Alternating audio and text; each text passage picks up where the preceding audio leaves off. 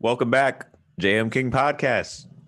I'm your host, Jonathan M. King, joined by my go to guy for talking all things movies, Matthew Francisco, aka Movie Matt.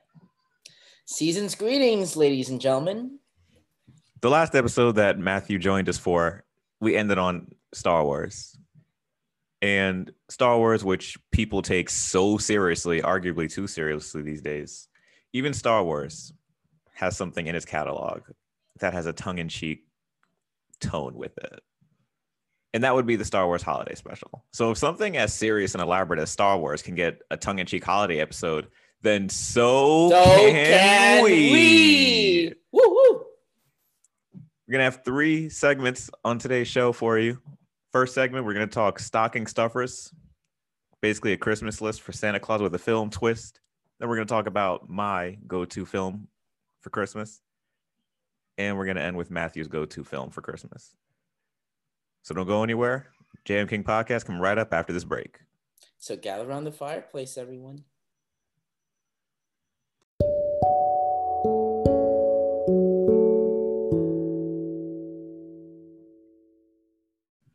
Stocking stuffers with a twist. We've all written letters to Santa Claus or your parents if they told you Santa Claus wasn't real, whoever.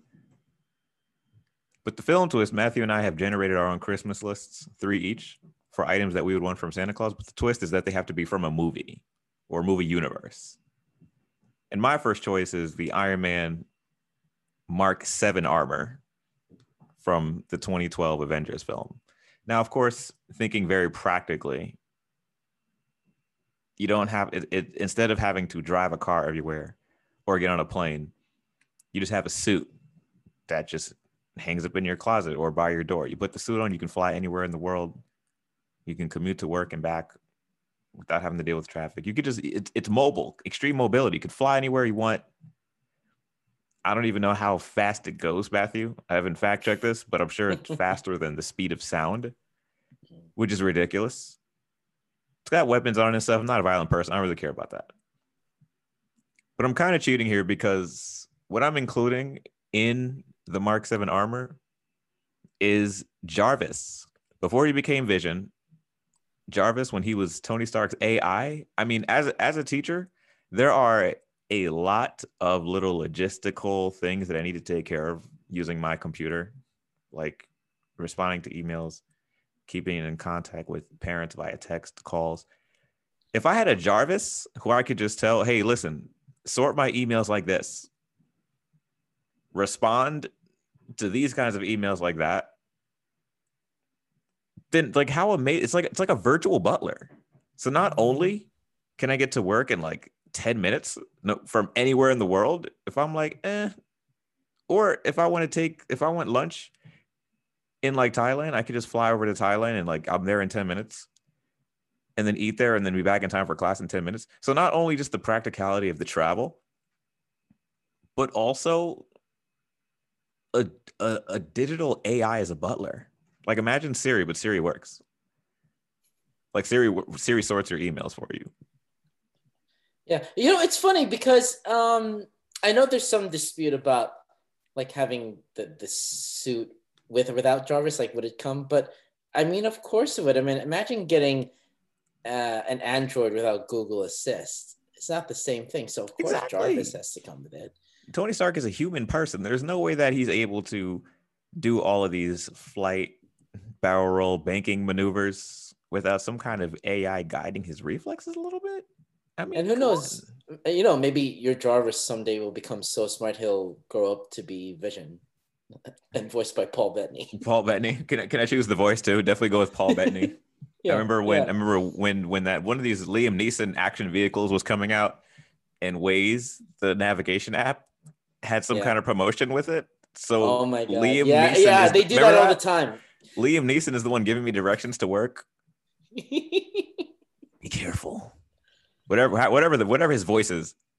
Hmm. It's like there's a red light camera report ahead.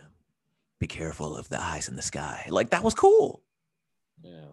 Imagine that, and being being able to listen to this podcast while I'm flying to work, like while I'm still groggy in the morning. I don't have to worry about piloting it myself. It's just it's just awesome. It's just so it's so practical. for so many reasons and more. I'm gonna go with I'm gonna go with the Mark Seven armor from Iron from Avengers 2012. It's your Santa. If Santa can have a suit, so can you. It's too big for the stocking, and it is red, kind of like Santa. Yeah. yeah, spreads joy around the world. You know, My first first thing I thought of. Okay. All right, Matt, yours. Okay. So, in typical Matthew Francisco fashion, I always try to find a loophole in all these questions. Uh, naturally, your host here was kind of rolling his eyes at my first pick. Uh, so, my first uh, le- uh, item to my letter to Santa is none other than uh, the the uh, magical lamp from Aladdin.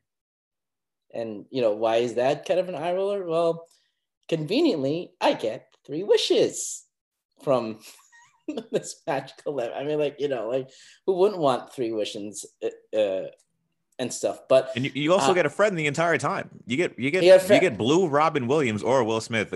God, Will Smith, if, you want, if you want that version of Aladdin. yeah, I know. Yeah, and you can No, just I- kind of like you get a free friend until you're done with all your wishes. That's true. We get to do like an elaborate dance number, and Yeah, if he likes you, a- he'll do stuff for you. That's not an official wish. Exactly. Like I, I remember um we have this thing uh, in my office where we always do like a question of the week and I remember when it was my turn to ask a question I was like okay guys it's like imagine if a magical uh genie came up to you and you could do three wishes and I said and I outlined very specifically I said okay you can't wish for more wishes you can't kill anybody you can't make anyone fall in love with you and uh, you can't bring anyone back from the dead right did I miss anything I think those were the four I think those are the rules. No wishing. For Right, right, right. So, so yeah, and, and then they kind of go like, you, you clearly have been watching too much Aladdin, though. So no such I guess like that, that kind of, that kind of constitutes like, I guess what would be my three wishes. So I guess I'll share it with you. I mean, clearly the first one, which is another cheat, um, world's most powerful sorcerer.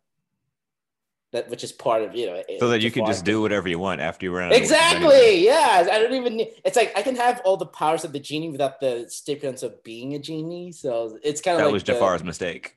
Exactly. Like I was like, dude, Jafar, you're already more. You're already like the most powerful being in the world. Like, why do you even need to be a genie? It's like the exactly. So that's um uh wish one. Wish two would be um of course uh you know uh good health for me and my loved ones. How about everyone, Matthew? Selfish. well, that's true. I, Why don't think you just I'll wish be, to eradicate all diseases forever for the end of time, I think I'll be for the future? I'll be I'll be a I'll be a naughty boy this year though. So maybe it's your um, list. It's my list. I'll be uh, uh, the, the selfish ten year old is, is like screaming out right now, and well, I, I would de- I'll redeem myself with my third wish. Uh, I would set the genie free. You're a good person. Exactly. See. If you set him free, then just like in the sequels, he'll still stick around and help out sometimes. Exactly. Yeah, I get to meet my father in the third one. So. Yeah. So yeah. So again, a little bit of a play on words or a little bit of a loophole I found, but yes, the the lamp from Aladdin. Okay. My second item. I'm gonna go with the neuralizer for Men in Black. I'm gonna go with the neuralizer, and not for the mischievous reasons that you're probably thinking. Shame on you for thinking I'm some kind of mischievous plan, con, con, plot, plotting. No, it's not about that. I'm a movie buff. You know this, Matthew. We're we're we're cinephiles. Mhm. And there are two things that movie fans always wish for. One thing they always wish for is I wish that every time I watch this movie, it was like my first time watching it. That's why it's so much fun to like watch movies with other people who've never seen it before because you're mm-hmm. vicariously living through their reactions. That's why I'm looking. That's why I like like when I show my wife movies all the time. I'm like, oh, this scene's coming up. I wonder if she's gonna think this is funny. I wonder if she, you know. And then when the kids come and they're sitting on my lap and they're watching Star Wars or they're playing Dragon Quest on my lap or something like that. And it's like, wow, like they they're they're watching it for the first time. I remember so it's like that nostalgia piece also. With a neuralizer, I can just neuralize myself and forget everything in a movie. and experience watching it for the first time over and over and over again. I, I don't know what the settings are. I don't know if you can pick out specific things for people to forget. I don't know. I don't know how it works. Technology. Well, I think ac- according to the according to the the canon, the the, the lore, I think the, the lore. Way, uh, the lore, yes, uh, the lore of the films. I never read the comic books, but uh, it's done by like date and time. So it's basically, um, let's say you wanted to forget the past two days, you would put in the date today. So what today is today is what December 13th to uh, 2020. If you want to forget the past 48 hours, you would put uh, December 11th, 2020. So boom, done. Oh, I see. Mm-hmm. I think there's a time. There's a time. There's a time setting as well, though. Spoilers, people. I don't know if this is. I don't know if this constitutes spoilers, but these podcasts are not recorded the same exactly that they're uploaded. Mm-hmm. So it's December. Ter- it's December thirteenth right now, but that's not the date you're going to be hearing this. But anyway, so I think that if I could pick instead of maybe forgetting everything from now and two days ago, maybe if I can like pick pick a specific day and it's like forget everything that happened this day, and then it's like oh, if I saw a movie that day, I don't know. Is I think it's more of a I think it's a more warm and and nice nicer reason mm. to wish for a neuralizer. Now the can other, I go on a tan- Can I go, go off on a tangent? Tangent away. Go ahead. Um, remember that scene in, in, the first one, and I know you don't give recognition to the sequels, but I'm gonna say the first. There are sequels. remember that part where um when J and K were visiting Edgar Bug's house, and then there was this this thingamajig that K was using to detect the the the the, the soil. Yeah, we is that is I don't always be red, thought, don't be red, don't be red, don't be red, or was it green? I, don't I turn green. Right, right, or whatever. I always was that that's a whole different gadget, or like was that the neuralizer? It's a well? completely different gadget. Okay, it see, just see, analyzes like samples or something, so it can tell what alien family it belongs to, creature family. Right, right. It leaves a trail of sugar, water, something like yeah, like yeah. It's like, okay. oh man, that was on Final Jeopardy last night. you know, when I was a kid, damn, I thought he was serious. I didn't know he was joking. I didn't know he was sarcastic. He's like, that was on Final Jeopardy. I was like, why would that be a question yeah. on Jeopardy? Huh? I don't yeah. understand. I just, I just had to ask that because for years I thought that it was the same. I thought it was just a neuralizer with an extra little feature, but no, it's completely different. No, okay. it's different. Yeah. All right. Moving so, on. So, so now the the more the more plotting devious reason for wanting a neuralizer. I mean, like, there are so many times I make mistakes and there's so many times that I say the wrong thing. And then it's like, dag, that was the wrong thing to say in that moment. That was the wrong way to go about this situation. And now I know how to do it right the first time. So I could just be like, it's usually it happens a lot like in school when I'm teaching. Like I don't always know the best way to introduce something or if I get into conflict with my friends, family, loved ones, and stuff, it's like, tag, that really wasn't the right way to go about this. Let me just neuralize them real quick and then like make them forget and then say it the right way the next time. You know, it's not to it's trick like, people, it's not to be deceitful. It's more yeah. so I made a mistake and I want to fix it. You know, to kind of plug. You know, to kind of plug in one of our uh, other favorite movies, uh, Jonathan, uh, do you remember the Omega 13 from Galaxy Quest? Of course I remember the Omega 13 yeah, so it's kind of like it's kind of like your it's kind of like your um, portable Omega 13 in some ways. It's a portable Omega 13. and you yeah. can't you can use it as many times as you want. I know what kind of batteries the neuralizer runs on. It's alien technology. I don't know. Exactly. You can do whatever you want with it. Mm. It's great. Sometimes I want to neuralize myself. Like, oh my god, like that was like if someone says something to me that's offensive, like I wish I could forget that and yep. just set it to like two seconds. Shoot. I'm driving, somebody curses at me, somebody gives me the finger or something. Mm-hmm. It's like I'm annoyed right now. Okay, forgot. Oh, and don't forget, don't forget the sunglasses though. You, you gotta wear the sunglasses with. Oh, I'm def. Uh, yeah, I don't need to wish for sunglasses. They're like five bucks at the store, so I'm good with. I'm good with those. Wasn't there like a promotion uh, with the original Men in Black? I think the Ray Bans. They were like there was like this massive like Ray. Probably. Yeah, it was really cool. They're probably their uh, line of sunglasses. But yeah. So yeah, neuralizer. Please, Santa. I've been a good boy this year. I'll be a bad boy after you give me the neuralizer, but up until this point, I've been good.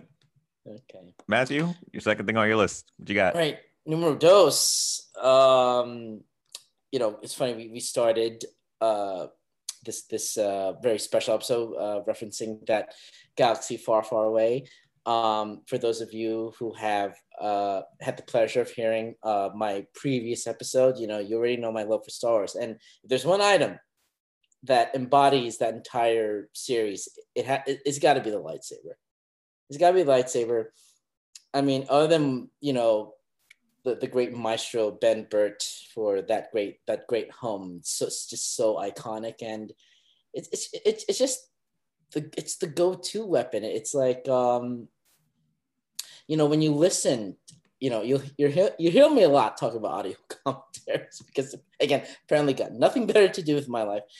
Um, you know, Lucas, George Lucas speaks about the lightsaber not only being uh, uh, a weapon, but it's also a, a symbol of who the Jedi were, because you know, in an age where uh, ray guns and and offensive offensive weapons are so prevalent. It's like so uncivilized. So uncivilized. Yeah. Here's here's here's a weapon from a more civilized day. It's like mm-hmm.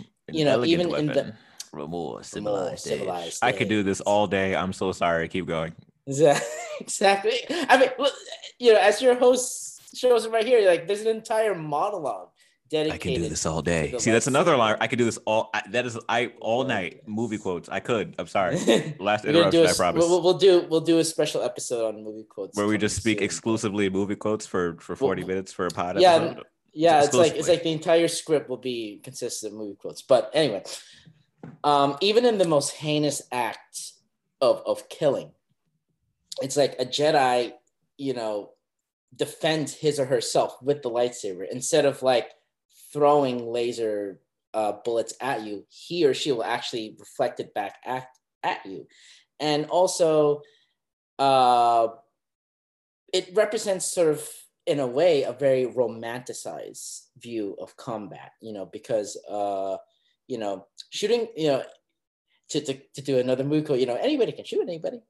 Bonus points if you know where that comes from. But um nice.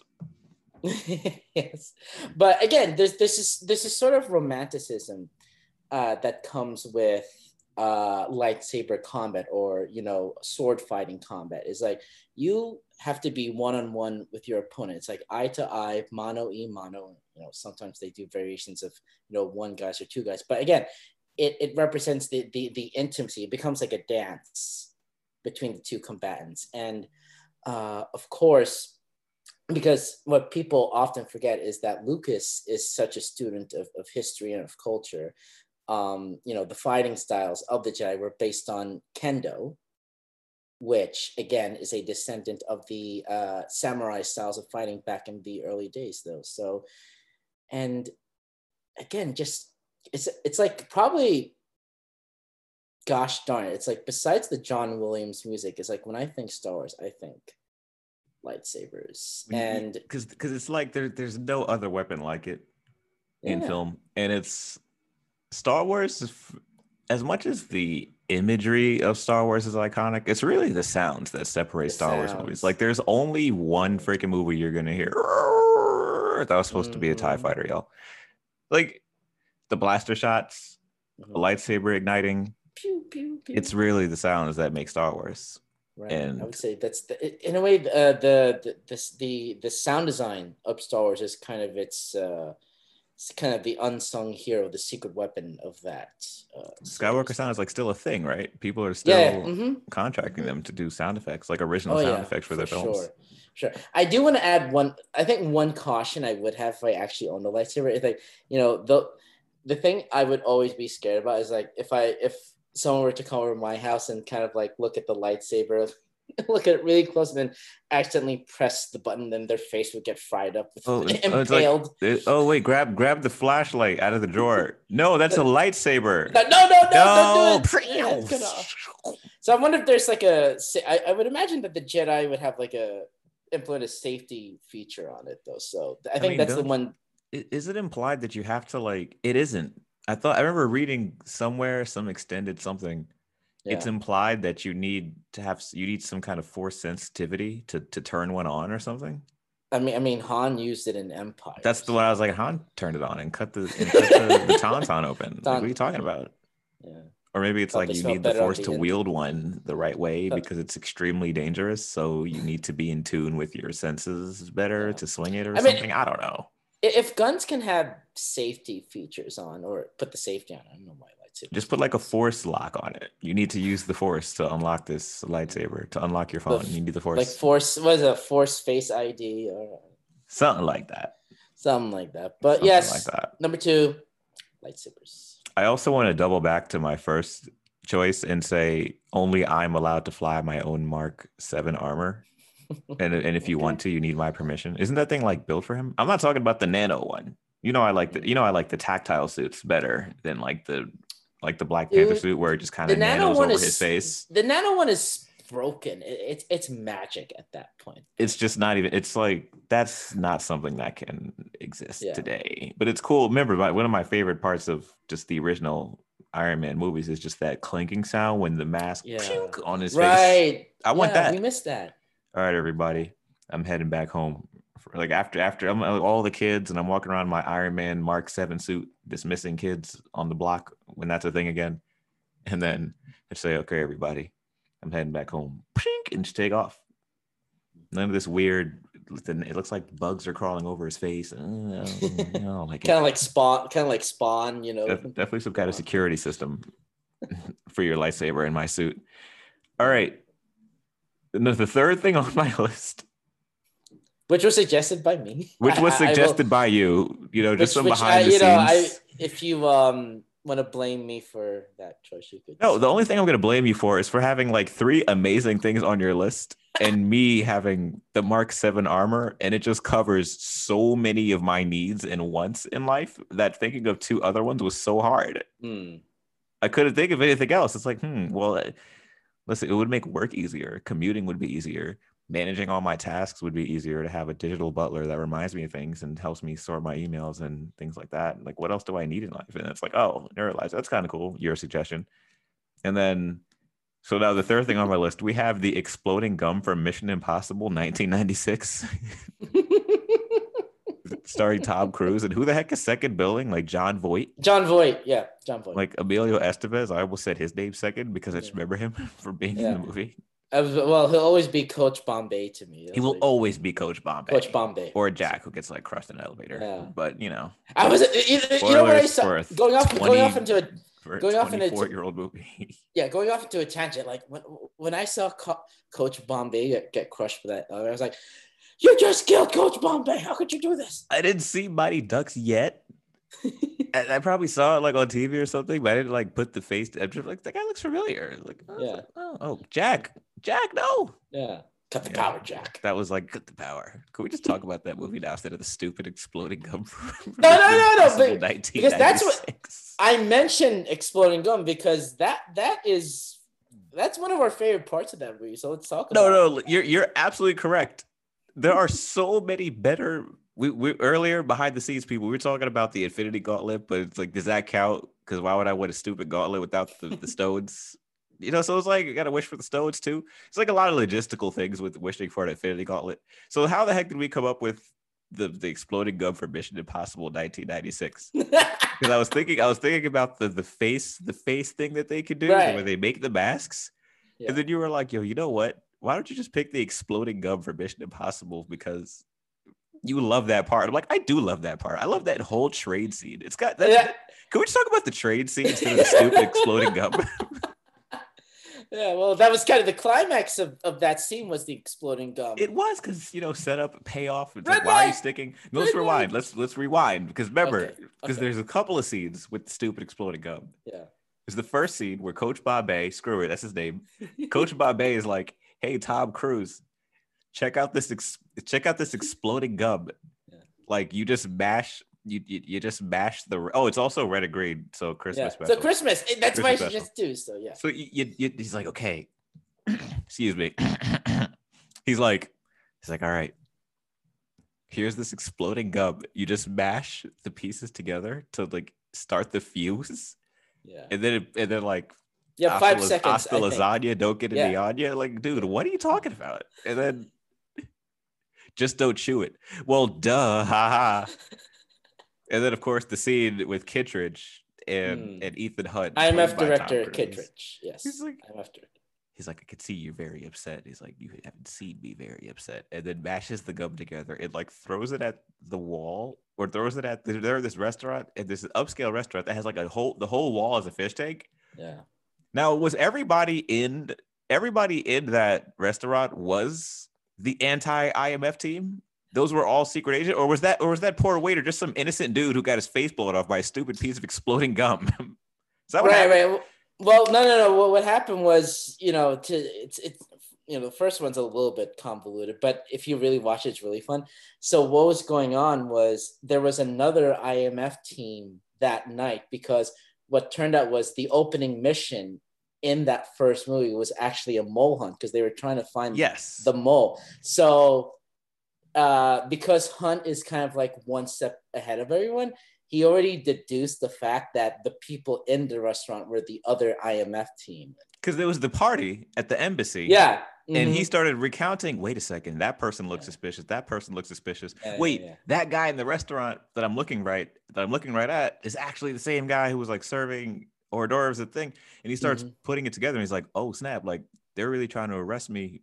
They're trying, they're trying to put me in custody right now because these are all the same people. These are all the same agents from the function.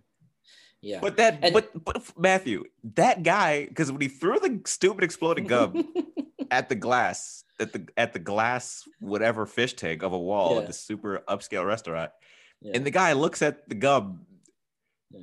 and he blows up it, it blows his face off and he flies out the window did that was that guy did he work at the restaurant legit or was he like a secret agent or something because if it's a secret agent i kind of feel better because like you signed up to be in dangerous situations not that Well, you I mean- deserved it but y- you know but if he's I just mean- just a regular guy working at a restaurant who's who's trying to like make ends meet for his pregnant wife at home and like his and his grandfather who and his father who lives with him because his grand his because his mother recently died and we can't let grandpa live by himself. I'm trying to make ends meet by just like serving restaurants, serving food in this restaurant, this upscale restaurant with a whole wall that's a fish tank, and then some guy throws a stupid piece of exploding gum at it, and I walk past it and it blows my face off. Was that guy just a guy, or was he was he an agent? well, I mean, that, you're, you're channeling, uh, you're channeling uh, the, the Randall from from Clerks. You know, the Exactly. contract. That's what he, Exactly. That's what he's cha- That's what he's channeling right now. Was that episode two of the pod? Yeah, yeah, exactly. Clerks. Innocent contract. But then, Oops, of course, we, spoil of course, but you know, the prequels kind of tell us that they're just a bunch of termites, though. So That guy did that guy deserve it, or was he? Because when he looked at the gum, it's like he, it's almost like he recognized it. Like he looked up at it He's and was like, oh, "Oh no, it's somebody's using that stupid exploding gum gadget, and it's about to blow my face off." Or was it more like, "Who put this here?" Like you know, I don't know. I mean, anyway. look, say say what you will about. we haven't even gotten to the trade scene. That's Okay, just like yeah. a moment. We gotta get with the this. Okay. exploding gum. Go ahead. Go ahead. Yeah, I mean, well, I was about to say, say what you will about you know Tom Hanks and his personal politics or personal life, but I mean, It could be Props. Cruise. Tom Cruise. Tom. Gosh, okay, ah, ah, Tom, Tom, now. Tom Cruise. Yeah, I know exactly. Say what you will about Tom Cruise's personal politics or personal life, but props to him for actually, you know, doing that stunt for real, like actually leaping in front of the camera and, and with all that water coming in, and they only had one take to do it though. I love the music in that scene. I love the. I just love that movie. hmm And then of course, Train when the, the train scene at the end, the climax is so awesome from the beginning. The music is just dun, dun, dun, dun, dun, dun, dun, dun, dun. remember, and then the, that scene has like little pieces of espionage where like someone's trying to hack this person's computer, this person's trying to upload this, and then Ving Rhames, the, the computer guy, is like aiming his phone to try and disrupt the signal before they get into the tunnel and all this craziness. And then there's a, a stupid helicopter that Jon Voight's trying to escape on. It's insane but it's so awesome.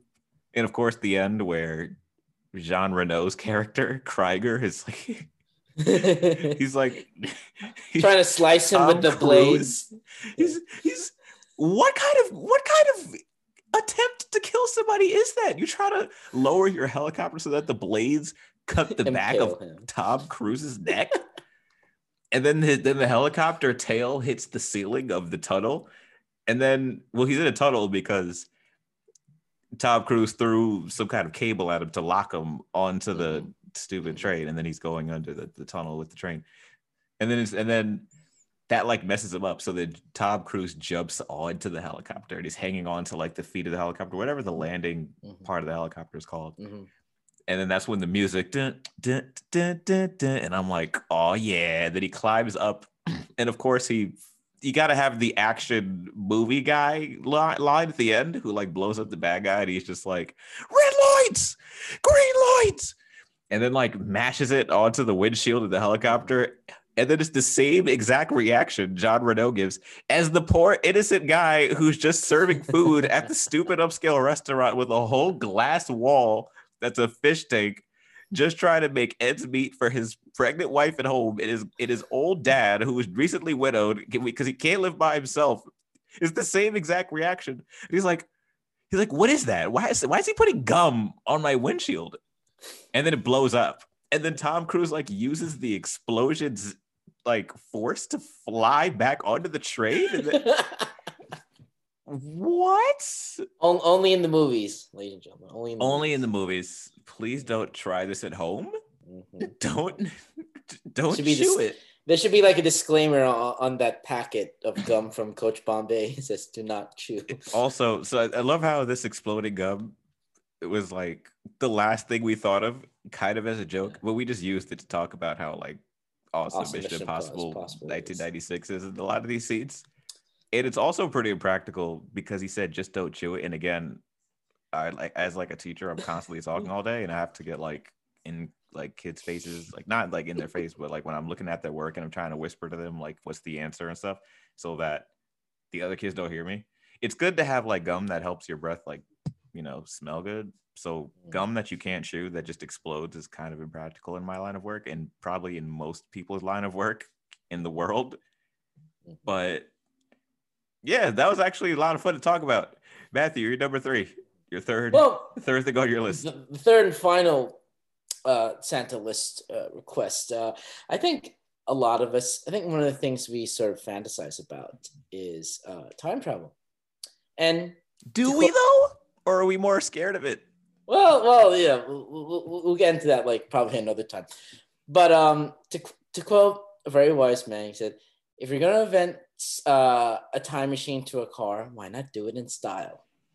And of course, that is Dr. Emmett L. Brown's DeLorean from Back to the Future. I mean, like, sure, you got like uh, you got the Batmobile from 1989, you got the Ghostbusters car, but like to me, the goats movie vehicle of all time has to be Doc Brown's DeLorean. I mean, like, um, it's so funny when, when you uh, watch interviews with, with Bob Zemeckis and Bob Gale talking about the the design of of, of the car.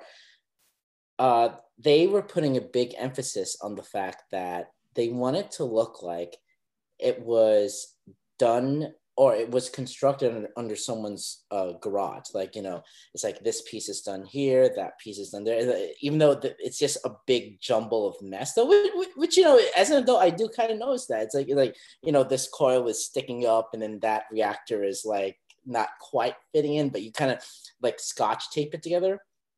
But, you know, it's funny as a kid, I'm not, I'm not even thinking that. I'm not even thinking that. It's just like you, you have these really cool vents uh, at the back, though. You got like, uh, you know, talk about uh, iconic sound effects like the flux capacitor fluxing and, and then the, the time circuit. Fluxing. Fluxing. Yeah, you know, that, that's your story uh, point right there.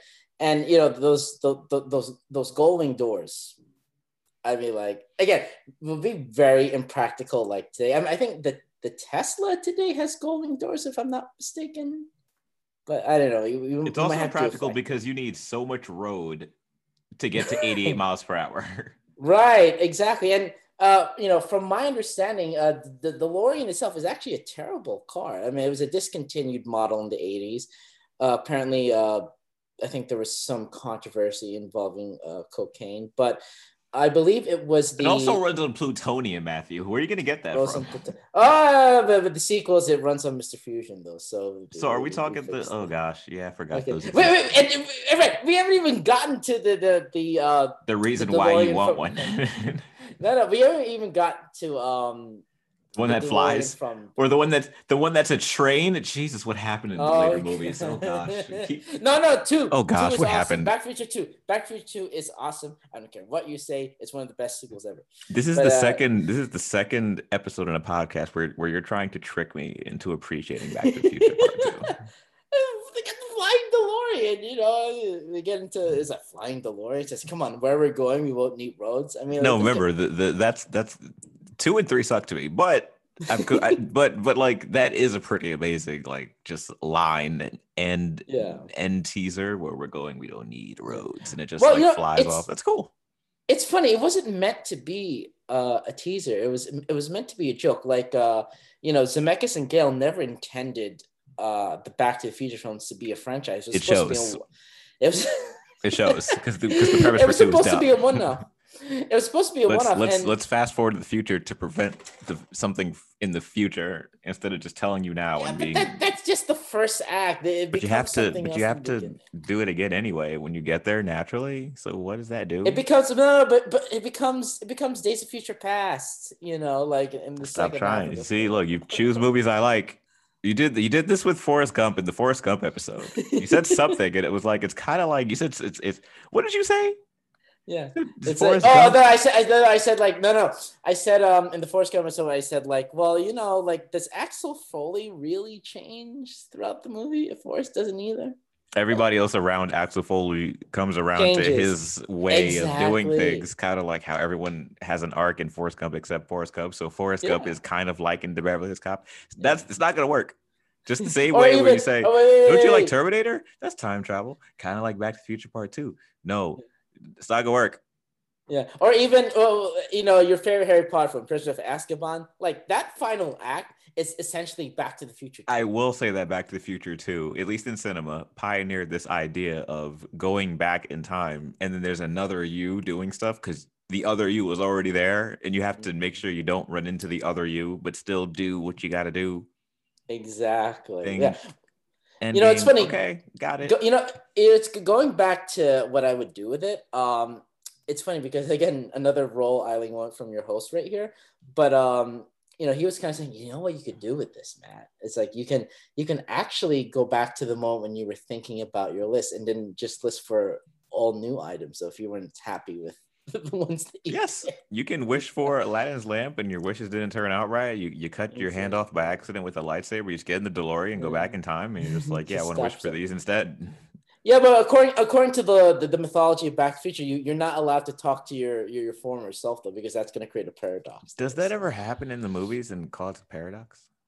Well, I mean, like they try not to meet themselves because Because didn't um, didn't that happen in Star Trek 09? And he was like, "You and you you inferred universe." Oh, I said, oh, I am. something Pride. wouldn't Oh, I would am if yeah, I know. Yeah, young Spock, old Spock, cataclysm would exactly. ensue. Exactly. Quinto and uh, Leonard Nimoy. Yes, yes, yes, yes. But um, trying to think. I lost some shot. But you know, and, and another look uh, love letter to Back to the Future too. Like if you recall that scene uh in Endgame when when Ant Man goes to like uh, Tony, he goes okay, we clearly know the rules of time travel. Uh, we can't talk to our former selves, and we can't bet on sporting events. And then like Tony goes like, you got all that from Back to the Future. didn't So, so what you're telling me, the best thing about Back to the Future 2 are the references to it and not the movie itself. Tell me. so such a lie. But um okay so but if i i do want to answer this one question that i'll answer All right, myself we'll, i go- think we'll do this and we'll go to break. we'll go to break. I think if there's if there is one uh time you know time period i i, I want to go back to and yes i do have the option of going back to my original timeline. Uh i think it would be it would be may let's say may 24th 1977 because the following day may 25th 1977 was the world premiere of none other than star wars and I would just want to experience that like 24 mm-hmm. hour period where like Star Wars didn't exist or wasn't even aware of the public perception. Just because I just I honestly can't imagine a world where Star Wars didn't exist. So it just just just that one pocket of time where it doesn't exist, and then like the, the the boom that happened, like you know when it premiered. So if there's one place I would want to go back, May 24th, 1977. And we'll bring my neuralizer, and then we'll just forget what it was like to see this movie, and we'll be Yeah. experiencing it for the first time, like everybody else. Yeah. In But here's- 1977. But here's the thing, because Star Wars is so embedded in my life and, and so many of my memories. So I feel like almost half, no, more than half of my life's memories will be wiped away, eh, you know, at the same token. So what am I gonna do? Well, that's why the neuralizer is such a risky, devious thing to use. Yeah. All right, everybody. Our Christmas list to Santa. If you're listening up there or wherever the heck you are, if you you're fake, but whatever the the lore of of of Christmas is, wherever Santa is, I want Iron Man's Mark Seven armor from the Avengers 2012. I want a neuralizer for Men in Black, and I want the exploding gum for Mission Impossible 1996. Matthew, go ahead. Tell Santa what you want. It will go to break. Dear Santa, I've been a really good boy this year. So I would like the magical lamp from Aladdin, a lightsaber, one uh, one bladed, preferably blue, and Dr. Emmett L. Brown's time travel DeLorean. Yours truly, Matthew Francisco. Oh, you're you're better than I am. I didn't sign my list at all. I'm just expecting him to know me. No, you gotta you gotta give respect to the to the big the big jolly guy. So you know. All right. JM King podcast, ladies. We're gonna take a quick break.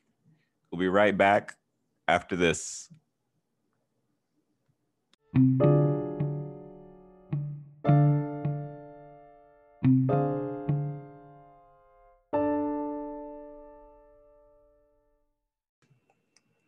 Welcome back, JM King podcast, Christmas special. We're talking about my go-to Christmas film. Well, film series. Well, I'm gonna say trilogy. There are six films in this series, but I'm still gonna call it a trilogy. And the thing about Christmas is food, family, fun, and of course gifts. And this movie matters as a Christmas film to me because one, because of the things in the movie that remind me of Christmas, and of course the sentimentality of it because when we we saw this movie as a family, all the cousins sat in one row in the theater, and we had a great time with our snacks and popcorn and, and soda and things. And then the aunts and uncles kind of sat somewhere else because they weren't going to cramp the style of the younger set, so to speak, in the family. And since then, we just make time to watch at least one of the movies in this trilogy because they're so long during Christmas time because it, it's that it just still matters to us. And the trilogy that I'm talking about is Lord of the Rings. And particularly, my favorite of the three is Two Towers. It's the precious one. It's the precious. I can't do a Gollum voice. Forgive me. Yeah. Sorry, Andy Serkis. It, nah, sorry, sorry, dude. But like, I mean, come on. The, the even though the Fellowship and all of the, uh, the the Fellowship of the Ring from the first movie, the nine delegates, and how, or wait, that's that's actually from the Warriors. This that's actually are they called delegates in Fellowship of the Ring? Nine companions. Uh, nine companions Nine companions. nine companions. In the Warriors, in that movie, they're called delegates, the nine delegates from all the gangs. Whatever, I got it mixed up. But the point is, yeah, they're all different races. You got a dwarf, you got a man, you got an elf, you got two men, you got elves, you got wizards, and you know, but they become a family because they are united in this quest, and they all have the same. Matthew's rolling his eyes. They, they all no. It's a Christmas movie. Dang it! It's a Christmas movie because Christmas is about family. It's about family. It's about food, and they're always eating in these movies. There's all kinds of feasts. They're always presenting each other with gifts because my girl Galadriel got everybody something. She gave them cloaks that give them camouflage. She gave Frodo a light in the cave that he uses. So, fix your face. The- the- y'all can't see. It's a Christmas movie, man. There's this there's snow there's snow in, in it. And they become a family. And all the people that they meet along the quest they they eat together they break bread they break bread together they fight together they they unite against eve. They're a family man. It's a christmas movie. I'm jacking it. Go ahead matthew. Uh, uh, Explain yourself. You you could have picked from like Frosty the Snowman or Rudolph or like you didn't pick the Grinch and you pick you pick Middle Earth. it's like it's like? It's right. Okay, no, but actually, you know, because I'm it's just my personality. I uh, you know uh, I'm a uh, I'm a trained therapist, so I just try to understand where people are coming from. I don't know. I kind of like thought to myself, you know, yeah, it is kind of about family. And then, of course, all the jokes started flying about like, you know, there are elves in the movie. Gandalf the White kind of looks like Santa aha santa's in it and there are Yeah. elves in it Exactly. christmas And movie man Instead of like, I guess, um, instead of like Santa and eight reindeer, you have like Gandalf the White and eight members of the Fellowship. See? No, no. The thing that really, the thing that really, the, the mythology of christmas is all over this movie I mean, the thing that really like I, this is where I, I kind of let it slide. uh, Let's talk about it. It's like you know what he said, Matthew. You know what the film is really about? It's about a young man who gets a gift from his uncle and tries to return it back to the store.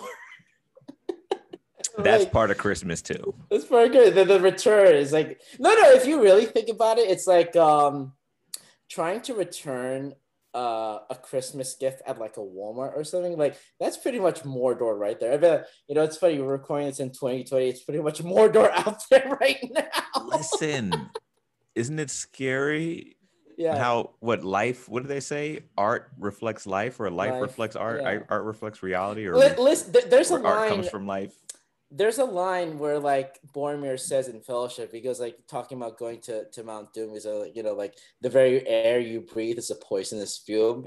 And then you go to a Walmart where like people are not even social distancing There and trying to return evil there that does not sleep not sleep. and walmart is open how many hours a day matthew? I think it's 24. some are 24. 24 i don't know. I'm, I'm Some it's are a stretch. 24. it's a stretch. There's Yeah, evil there that does not sleep. One does not simply walk into mordor come on man. Yeah, you don't just simply walk in with the most valuable gift. I mean, like, it- imagine trying to like return a PS5 or something now. if you're able to secure a ps5 these days you're blessed The- and PS if you want to the- return it what no, the PS5 is has basically become the, the one ring for this holiday season. every it's like the thing about the ring though is that everybody wants it but i don't do people know that they can actually use it I because mean, like, like it is a gift and it's like no it's not yeah. The wrong ring answers to Sauron alone. But um, no, no, it's funny. It's funny. Let, us do a comparison between the One Ring and the PlayStation Five, right? You know, kind of like, kind of like uh the One Ring. If you notice, people who possess the PlayStation Five, it- it's kind of like bringing out the worst in them. Like you know, you have all these ridiculous, you know, people like scalping them for like ridiculous prices and just like buying every single one of them like without without any means you know it kind of brings out the worst in people you know so and um you know on a much more serious note it's kind of about materialism and the fact that you know although the ring Oh my promises gosh. you i'm sorry power- matthew you are a genius.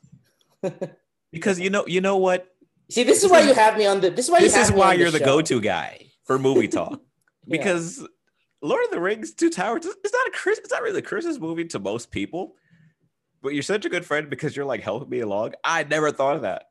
Yeah. I never thought about how the movie could be about materialism and how people because the one ring hmm it doesn't bring you it doesn't it doesn't it doesn't help you at all. In fact, hmm only Sauron can use it, hmm but everybody wants something they that's not really going to bring them any worth or bring them Right. any you know, whatever Yeah. that word is that I can't figure out right now. Yeah. So it's the Well, same it- thing. People seek Yeah. material objects thinking that that's going to bring them some kind of edification. Yeah. But You secret, see, that I- one ring isn't going to give you that. You see, I remember uh, I was watching uh, this this one video clip. It's it's really great. I hope you guys could look it up. It was uh, this this clip where George Lucas was actually uh, giving a, a commencement speech. He was the guest speaker. I forgot what college it was, but he said, you know, the thing about materialism is, you know, once you get something, it's like, you know, you finally got it. You know, you, you got your PS5, but then you just want more. Okay, not only do I want a PS5, now I need to get the games. Now I need to get the accessories. Now I need to, you know, I'm sure inevitably Sony's going to make the PS5 Pro. But see, the thing about materialism, it's kind of like it's kind of like a drug. It's kind of like a drug, and it's like you're just never ever going to be satisfied. And I think what you know those three films captured so brilliantly is is the kind of uh, the cautionary tale of falling into materialism. I mean, like you know, Gollum being a perfect test subject of that. You know, That's basically- brilliant. You know, basically destroyed this man so who was once a hobbit just as Frodo and He killed. He killed like his best friend or his brother or whatever. uh, cousin, cousin, He killed his cousin for a piece of jewelry. Does that not describe materialism? Exactly. But see, this thing in Lord of the Rings, what brings what was everybody fighting for?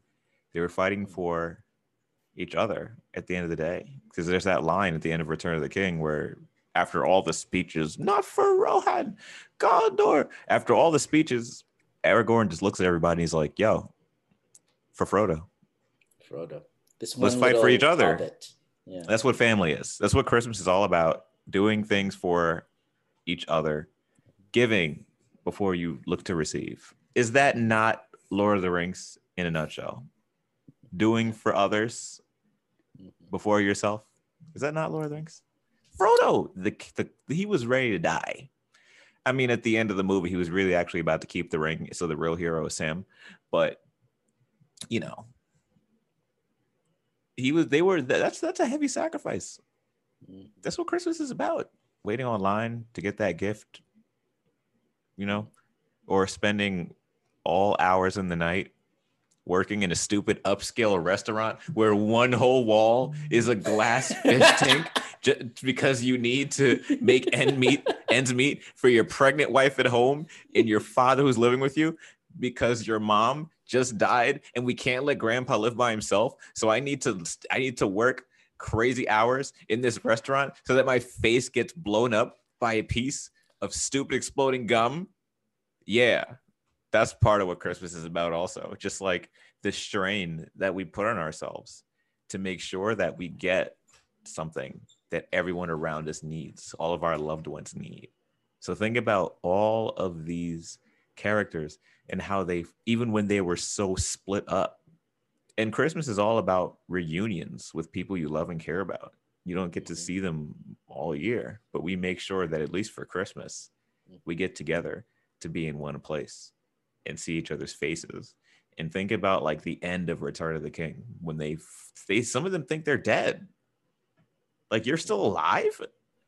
Gandalf i saw you fall. He has fallen into shadow. I thought you were dead dog.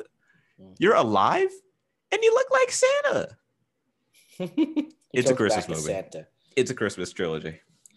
Look, okay, you know, to your point, because I'm such a good friend, I'll actually support you at the end of this.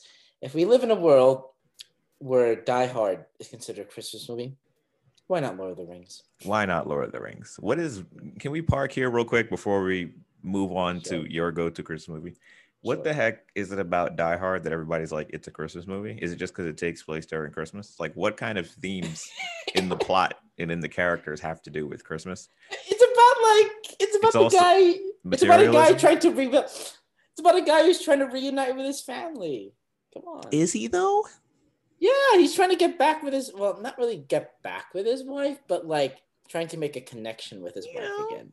okay that's in Yeah. a lot of movies They're sent. They're sent. You know, he says ho. He like spray paints like ho ho ho and like one of the terrorists though. So that's Christmas. and hans gruber is a is materialistic because he wants money exactly. Just, that's why it's a Christmas. you're just a movie. common thief. You're just a common and carl thief. winslow's in it and he's like Yeah. He whenever He's, he's see a him- jolly old fat man. Not to fat shame him, but he's he's jolly. No, he's Yeah, fat. It's not shaming. He knows. Yeah. Well, there, there's an entire joke where he like he eats twi- like this weird subplot where he has this obsession with Twinkies though. Like he like buys the entire grocery of like Twinkies and stuff though. So yeah. Listen, thank you. Lord of the Rings. The Lord of the Rings trilogy is added to the AFI all-time Christmas list. Is I just made that up. I don't know if that exists. So it's part of the Christmas canon. The Christmas I'm jacking it. canon. Lord of the Rings, Christmas canon. It's about All right. it's about family. It's about it's not about a, a, blood family, but it's about people who come who come together like a family to make sacrifices for each other, cook for each other, fight for each other, give each other things, and fight against materialism. Mm. Cool. Right. All right, Matthew, your go-to Christmas film. Well, I mean, certainly not as, shall we say, unique as Mr. King's choice. But listen, guys, when I think Christmas, there's only two people. There's two people that make Christmas for me: Santa Claus and Macaulay Culkin. So, so You didn't. So too bad it's just only I was trying to do the uh the Home Alone scream. Oh, well, I gave it away. yes. So you know, of course, you know, my go-to Christmas film is Home Alone. Like again, there's always this childhood nostalgia. I, you know, watch Home Alone at at nauseum. I mean, like it, it just has every it, it, it has it has snow, it has the tree lights, and you know, it's funny. Uh, as an adult, you know, I, I, I start uh, kind of researching other people's opinions on Home Alone, what the general consensus. It actually didn't critically. It didn't get such a warm reception when it came out. I think you know, particularly uh, Siskel and Ebert, uh, kind of ripped apart the movie in their review. All these plot What? holes about.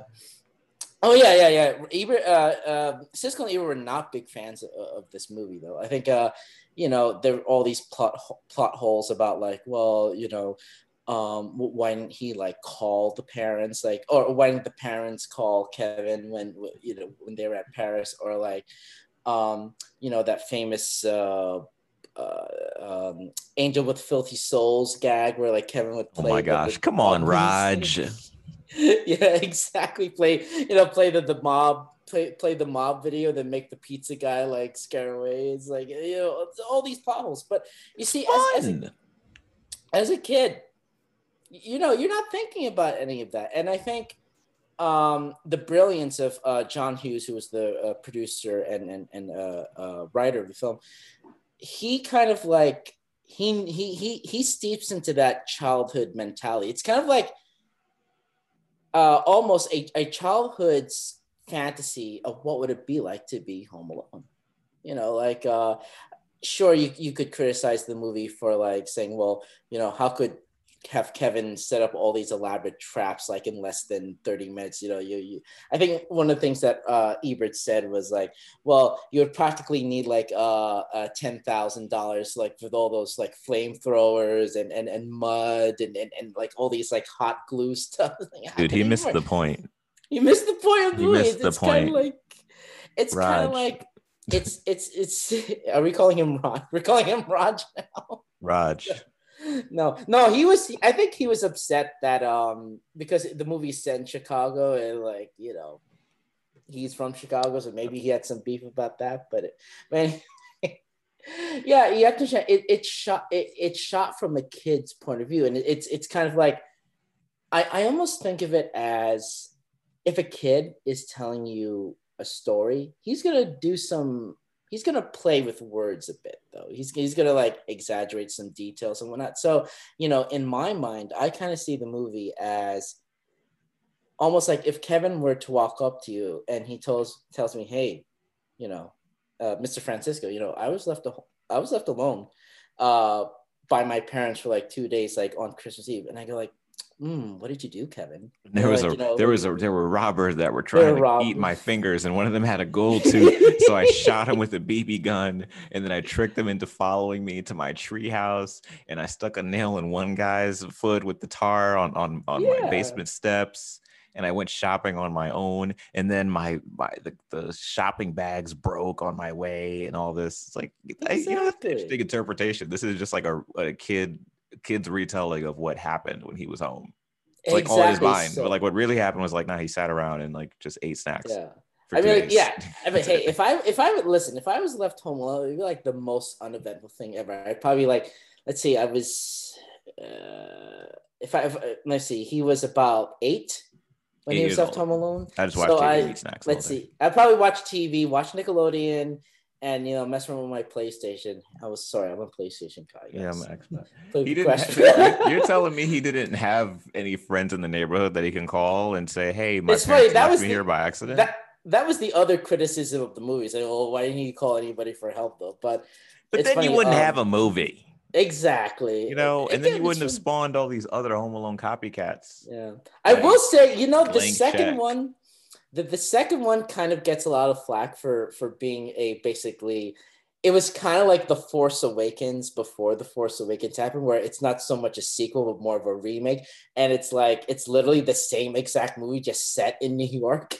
it's the same exact movie just set. In New it's literally the same. Like instead of instead of Old Man Marley, you got like the Pigeon Lady. Uh, there's even a sequel to Angels Within Filthy Souls. Angels with it's filthier, filthier souls. souls. was called. Yeah, yeah, yeah. Oh my god! And like, instead of tricking the the pizza guy, he tricks the um the, room uh, service. Tim Curry. Tim the, Curry. Tim Curry. No, Love that guy. Donald Trump's in that movie too. Donald Trump. Yeah, like, oh, you stole my story. Donald know, Trump. It is a cameo by the president of the United States. I mean, like, um, was he a Democrat you know, back then? Yeah.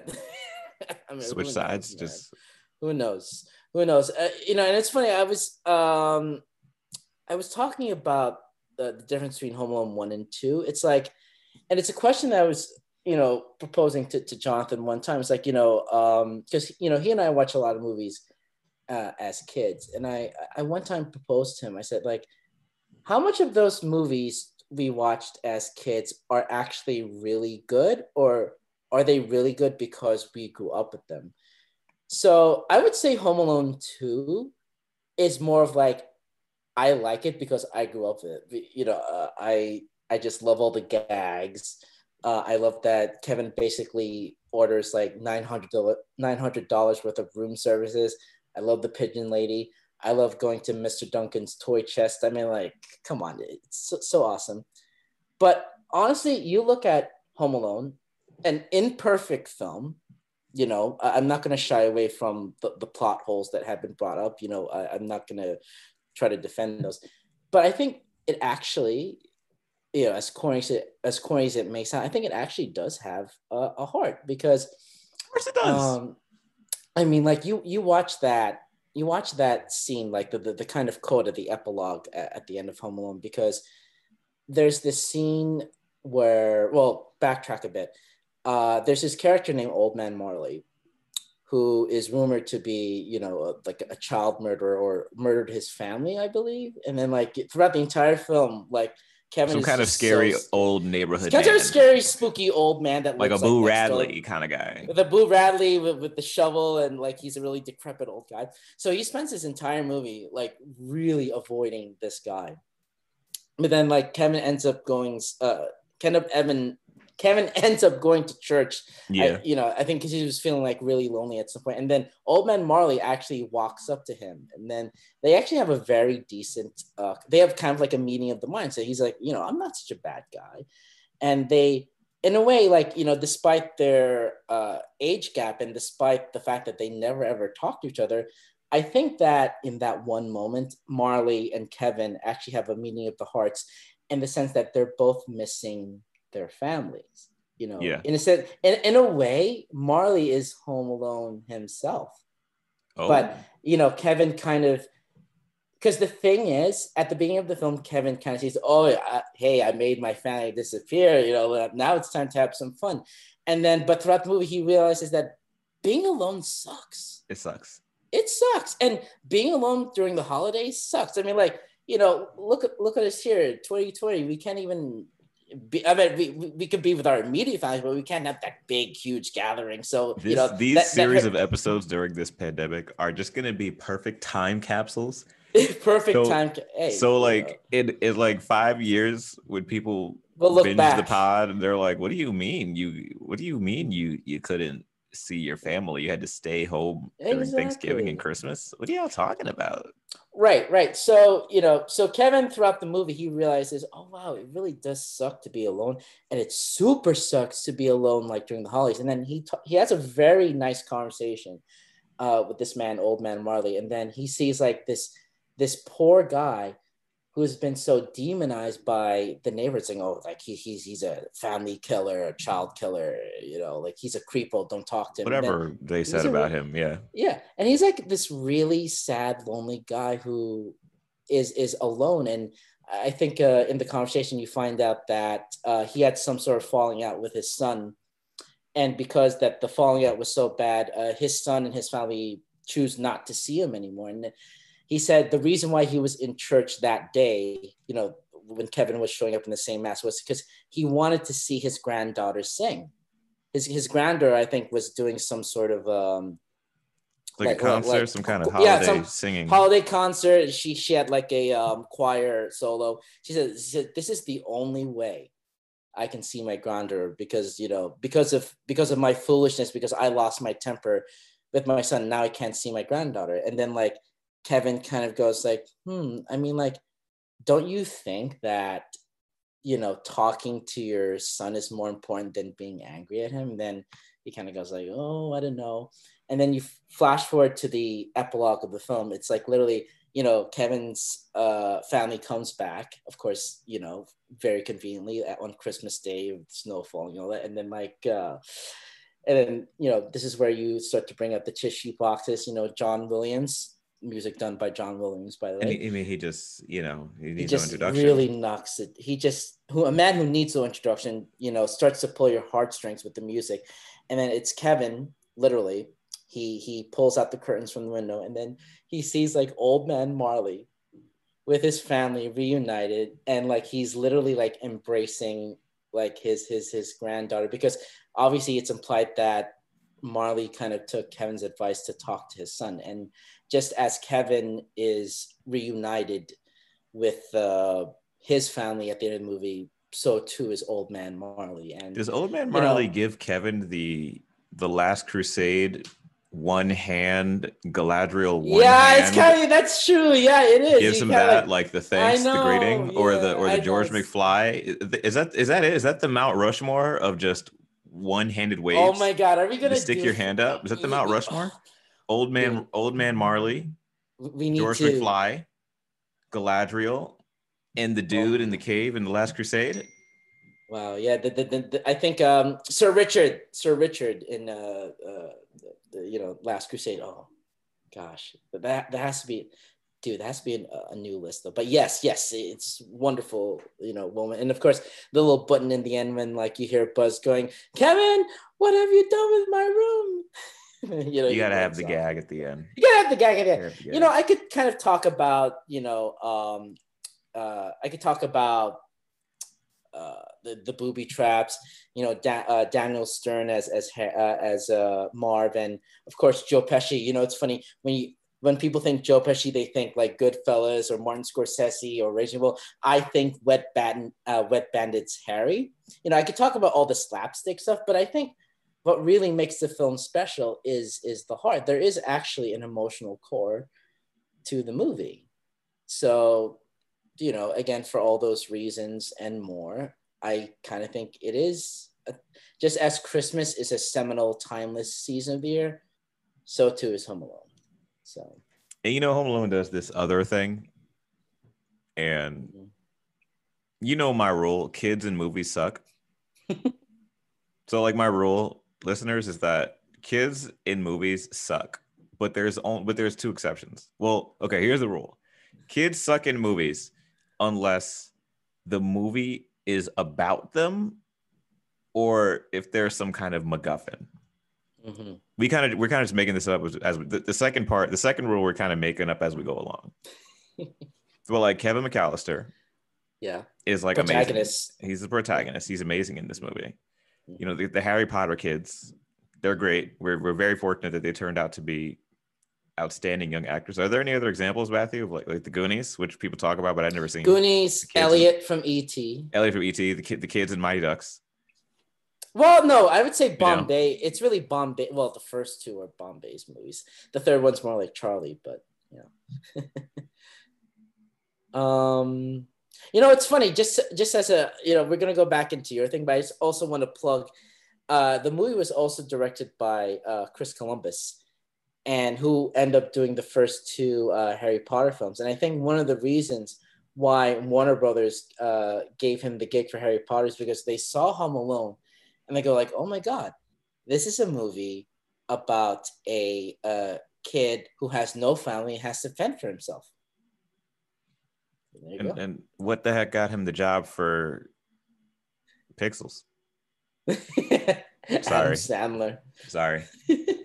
what the heck, guys? He still have hurt. He still oh has hurt feelings about. It was supposed. Come on, how cool would that have been? It was like it's just Ghostbusters, except you replace ghosts with video game characters. Like how amazing is that? Video giant video game characters taking mm-hmm. over New York City and we need the the game busters, whatever they would call them. Like that's all you had to do. Just make Ghostbusters and replace ghosts with video games. It's so easy. Anyway, but yeah, that's the rule. So so this movie definitely kind of supports that rule where kids suck in movies unless the movie's about them or unless there's some kind of MacGuffin. Mm-hmm. And then there are exceptions to either. Well, actually, no. We discovered today that there actually are no exceptions to that rule.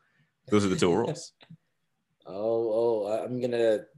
We're not done. We're not finished with that yet, but I think uh, you know that's a conversation for another time. It is. and that time will come. That time. But as for right now, our our time has come with this podcast. Yeah. So thank you for joining us for our the first annual JM King podcast, Christmas yeah. special, holiday special, and yeah. we had I just a great time. Say, go ahead, go ahead. Yeah, this is one thing I was. Go ahead, go ahead yeah, you know, before we go, you know, you know, for those of you listening, and I hope there's a lot of you out there, you know, on behalf of me and my dear friend Jonathan King, we hope that you and your loved ones are having a safe, healthy, and have and very fun holiday season. And I guess we'll see you in the new year. You're the respectful one, remember? Yeah. You gotta add that little one. but. I gotta add, I gotta wrap everything in a bow at the end. You are you are the respectful one. Is that it? I think I think I want to do one more thing. I kind of want to put you on the spot. Oh, with, with, ooh, with, bonus I round. I want to put okay. you on the spot. I want to put you on the spot. Here's the bonus round. Here's the epilogue. Epilogue. Okay. We talked about lightsabers earlier. Mm. The lightsaber igniting is one of the most iconic sounds in cinema, of course. Mm-hmm. Do you remember my favorite instance of a lightsaber igniting in terms of how it sounds? Easy. Um, it was Return of the Jedi, uh, Jabba's sail barge when um, R2D2 shoots uh, Luke Skywalker's green mm-hmm. lightsaber, and then like you know, grabs it, goes like zing. Which, by the way, is, is like, it sounds way, different from all the others. Yeah, it's got an attitude, the, and it's green. It's like he, Luke is like, "Whoa, it's green! That's so cool." R two, which by the way is one. it's it's my text tone for when I get messages on my iPhone. So I love that one because all the other ones are like boom, boom, boom, boom, but this one is like pew, like it's got an attitude to it. I love it. I love that sound. I, I think I think ladies I think Jonathan's just jealous of, of my choice of my number two choice. He's just this is him just being jealous right now. I'm not jealous of your stupid lightsaber because it's completely impractical for my line of work. I don't need a lightsaber for anything. Zombie apocalypse, that's when you need a lightsaber. It's silent. It opens up any doors. It can kill zombies. Listen. Well, see, this, this is why this is this is why friendship is important because you know Jonathan, if I ever get a lightsaber, you're invited to my place anytime and you could just look at it and you know, I'll turn it on so you could hear that awesome sound. So, That's what you do, man, with your friends. You collaborate. I had the N64 and my friend had a PlayStation. so between the two of us and the other guy with the Xbox, so between the three of us, we had everything. Is it, and that's what the holidays are all about. That's what the holidays are all about, sharing. So that as a unit, we have everything. But you know, it still feels good to go home and play your copy of Smash Brothers because you're the only one with the 64 and your friends have PlayStation and Xbox, so they can't play Super Smash Brothers at the time of this recording. Who knows what kind of craziness Microsoft does with Nintendo and maybe gets. They already got Master Chief in Fortnite and Banjo Kazooie and Smash Brothers. Who mm. knows what could happen in the future? All right. Anyway, final thoughts. Movie Matt, any final thoughts? Hey, just shows to you that you know I think we're we're, we're, we're approaching. We're, we're both in our thirties now, right? We're approaching thirty, and it just shows you that that um that that that Christmas spirit is you know no matter how old you get, never never lose sight of that Christmas child spirit though. So it'll get you through the trials of life. Always hold on to that. Yes, sir. And remember, Christmas should not be the only time that we appreciate each other, that we love each other, that we do for each other first and not ourselves. All that good stuff. Don't wait for the holidays to be a good person to your family. Share that Christmas spirit year round, people. And with that, see, I, wow, usually you're the one that comes up with the the, button. impromptu, beautiful, wonderful, warm message. Today it was me. It's interesting. Well, it is your show. All right, everybody. We're my go-to, my go-to guy for moves for movies. Thanks for joining us again, Matthew Francisco, aka Movie Matt.